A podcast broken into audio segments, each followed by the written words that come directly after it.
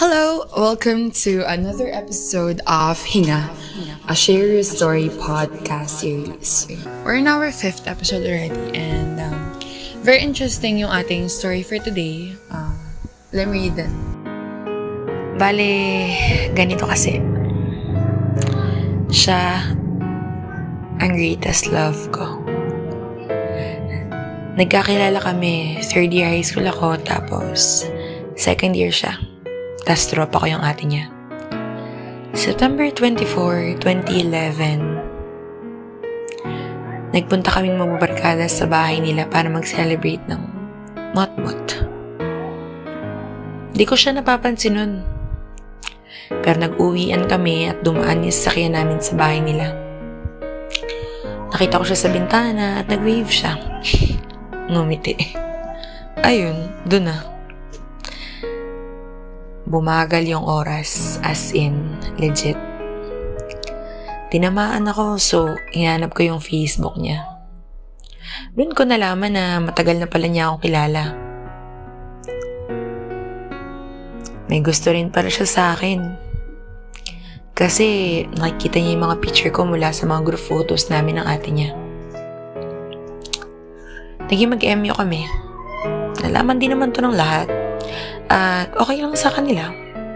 Okay lang sa kanila, pero di pa pwedeng maging kami kasi kailangan mag-18 daw muna siya. Naghiwalay din kami kasi there are times na mayroong misunderstanding.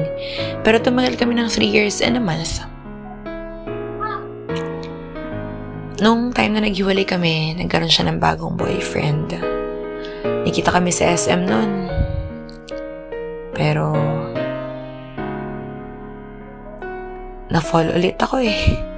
Kinausap niya ulit ako. Eh, nung mga panahong yon may bago na akong nililigawan.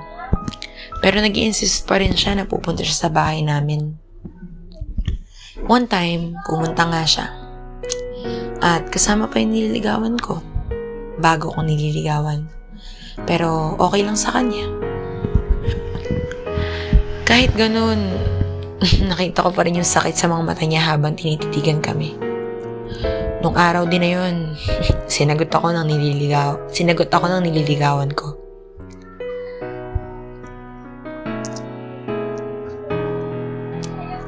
Pero kahit ganun, napunta pa rin siya sa bahay namin. Kinokontak niya yung girlfriend ko at sinasabi na magkasama kami. Ako naman, nagka-cancel ng lakads for her. Hanggang sa kinausap niya ng tuluyan yung girlfriend ko at hiningi niya ako ulit. Oo. Hiningi niya ako ulit. Magulo rin kasi nararamdaman ko nung time na yun, so pumayag ako. Nagkausap din kami ng matino ng girlfriend ko at feeling ko hindi naman niya deserve ang half love lang. Naging kami ulit.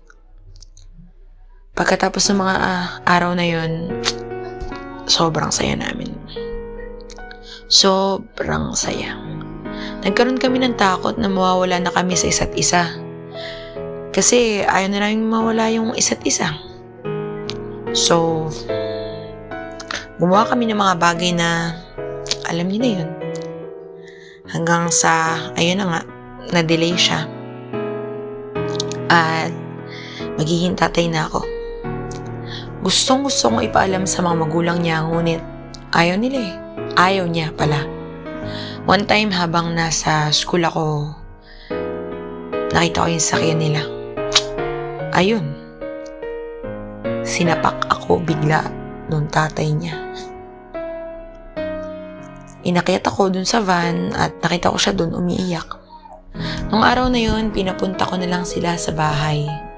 Doon, nag-usap naman ng matino. Maayos, papanindigan ko. Ngunit kinumpis ka ang phone niya after that. Hindi kami nag-uusap. Text lang sa school. Kawayan. Hanggang sa isang araw, bigla na lang niya sinabi na makikipaghiwalay siya. Oo nga pala.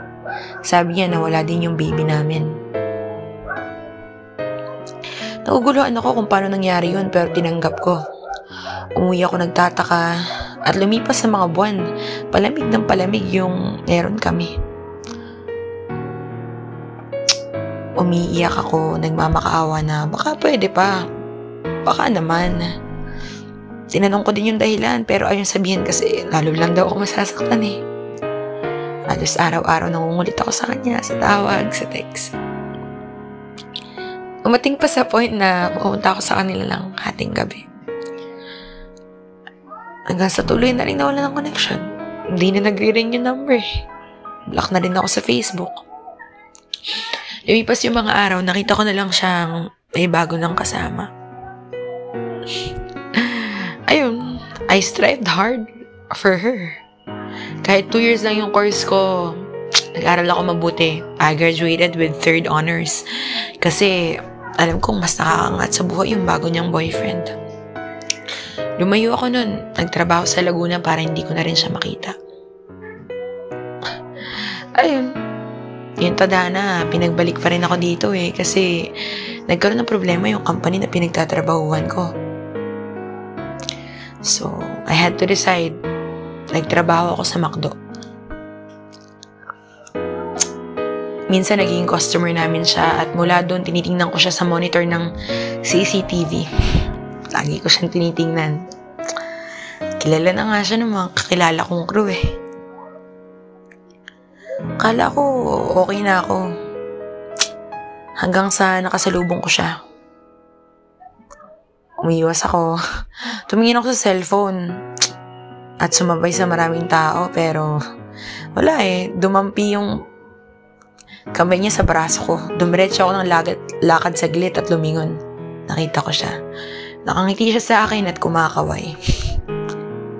Hindi ako makapaniwala na siya yun. Naghanap ako ng mga posibleng may number niya or friend sa FB pero wala eh, nakablock din sila. Hanggang sa naisipan kong tanungin yung ex-girlfriend ko, yung girlfriend na tinutukoy ko nung una. Ayun, jackpot. Kilala niya. So, nakausap ko siya ulit. Tinanong ko lahat ng mga tanong na kailangan kong tanungin except sa isa. Yung tanong na iniiwasan niya tungkol sa baby namin.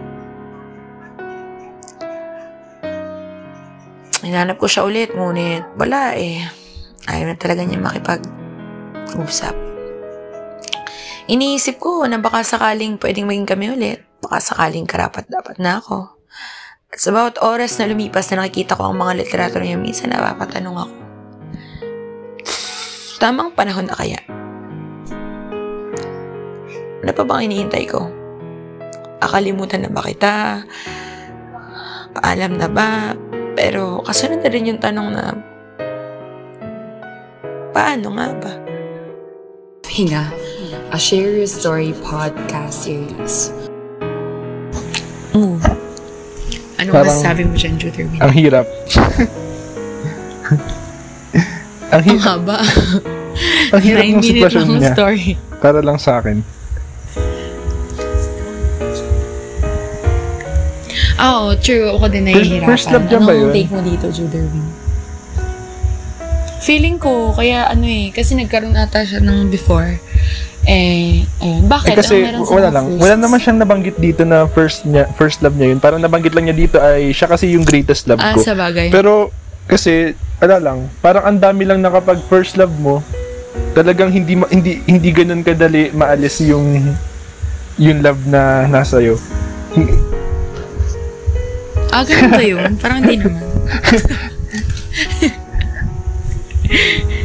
Ayun, ah, ano ba? Ah, pa- ang tanong niya dito is, ang tanong ng sender natin is, kung kakalimutan na daw ba niya si girl at paano? I think yes. Ah, because ang hirap din kasing umasa sa wala. Lalo pat wala silang contact. Mm-mm. 'di ba Nabanggit niya na wala silang contact. And it is very hard naman na mag-hold on ka sa isang bagay na wala na nga. Ang hirap nun kasi um, it'll not benefit you and it'll stop you from growing. Plus, the fact na dapat uh, binubuhos mo na yung pagmamahal yun sa ibang tao, binubuhos mo pa sa isa na imposible na, di ba?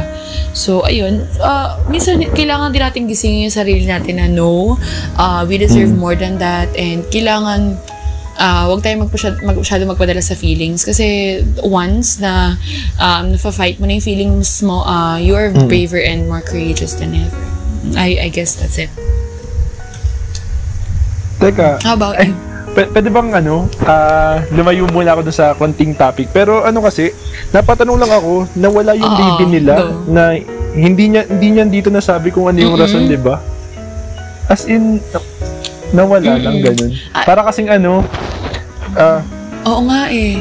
Ay, oo. Feeling ko, kaya rin siya hirap mag-move on is because ah ah may, may Oo. tanong siya about dun Tapos sa kahit baby, right? hindi man, hindi man lang Okay, nasagot kung ba kung paano, kung bakit, kung ano nangyari.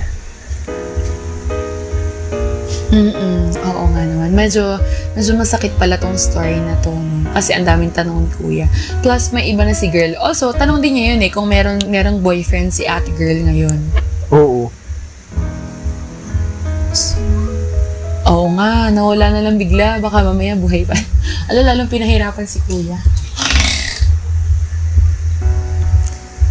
So, ayun. Final advice.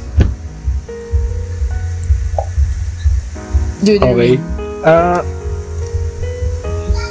hindi ko kasi talaga malagay yung sarili ko dun sa sitwasyon niya, pero ano, so- feeling ko sobrang hirap nun. Kaya hindi hindi ko mas, hindi ko mas ma, masagot talaga kung kakalimutan na ba talaga niya, kung kung tamang panahon na ba para magpaalam na. Kasi yung sitwasyon niya na nagkaanak sila, tapos ang daming tanong na, na umiikot sa utak niya, para kasing ano, pwedeng pwedeng ano maging rason yun para halimbawa mabaliw siya ganun kasi kung kung hindi masasagot yung mga katanungan sa sarili niya, parang yun yun, parang ang, ang hirap lang kung kasi nahihirapan siyang tanggapin eh. Kumbaga, kailangan niya talagang mahanap yung sagot. Uh-uh. Oh. Mm-mm. Okay, uh, uh, my advice is, uh, kung hindi mo sinabi yun, Juderwin, my advice would be the opposite. Pero ang ma-advise ko lang siguro kay Kuya is that uh, uh, you, you try your hardest to contact the girl and then um, kausapin mo siya once, right? Kausapin niya once and then ask her all the questions that you need to ask. And uh, uh, pwedeng uh, pakiusapan mo siya na maging honest siya. And then, um, all that for once, uh, sana kung ano yung sasagot niya, ma-accept mo para hindi ka na rin mag-isip ng mag-isip. And then after that, you move on, you accept what's happened, and you uh, Mhm. move forward with life, 'di ba? I think yun yung best way. Kausapin niya si ate girl, and yun, Oo, sa kanya yun. kalimutan Yun and i-accept. yun. Yun. Oo, uh, sh- oo, he deserves so much more eh. Dapat nga talaga kausapin. So, I think, sana kuya, nakatulong kami. Um, ang tagal niya eh, greatest love daw eh. Pero, um, ano eh, ano ba, niniwala ba ako sa Totga? Kasi ako, I do not believe in that. Pero siguro meron yung iba. Pero I do not believe in that because uh, you'd be unfair sa future, magiging future partner mo if you'd believe in that. So, you should, wag, wag dapat. Pero kausapin mo. Mm. That's it, I guess. That's it for our episode. Ang interesting ng kanyang story, no? Ang Yep. sad. Yeah, thank you for listening to Hinga. Uh, but, but before ending, um, I just want to thank our listeners because we've reached uh, more than 100 streams in just a day of upload and we're very grateful for all of you all. Thank you for the support. And again, this is Hinga, a Share Your Story podcast.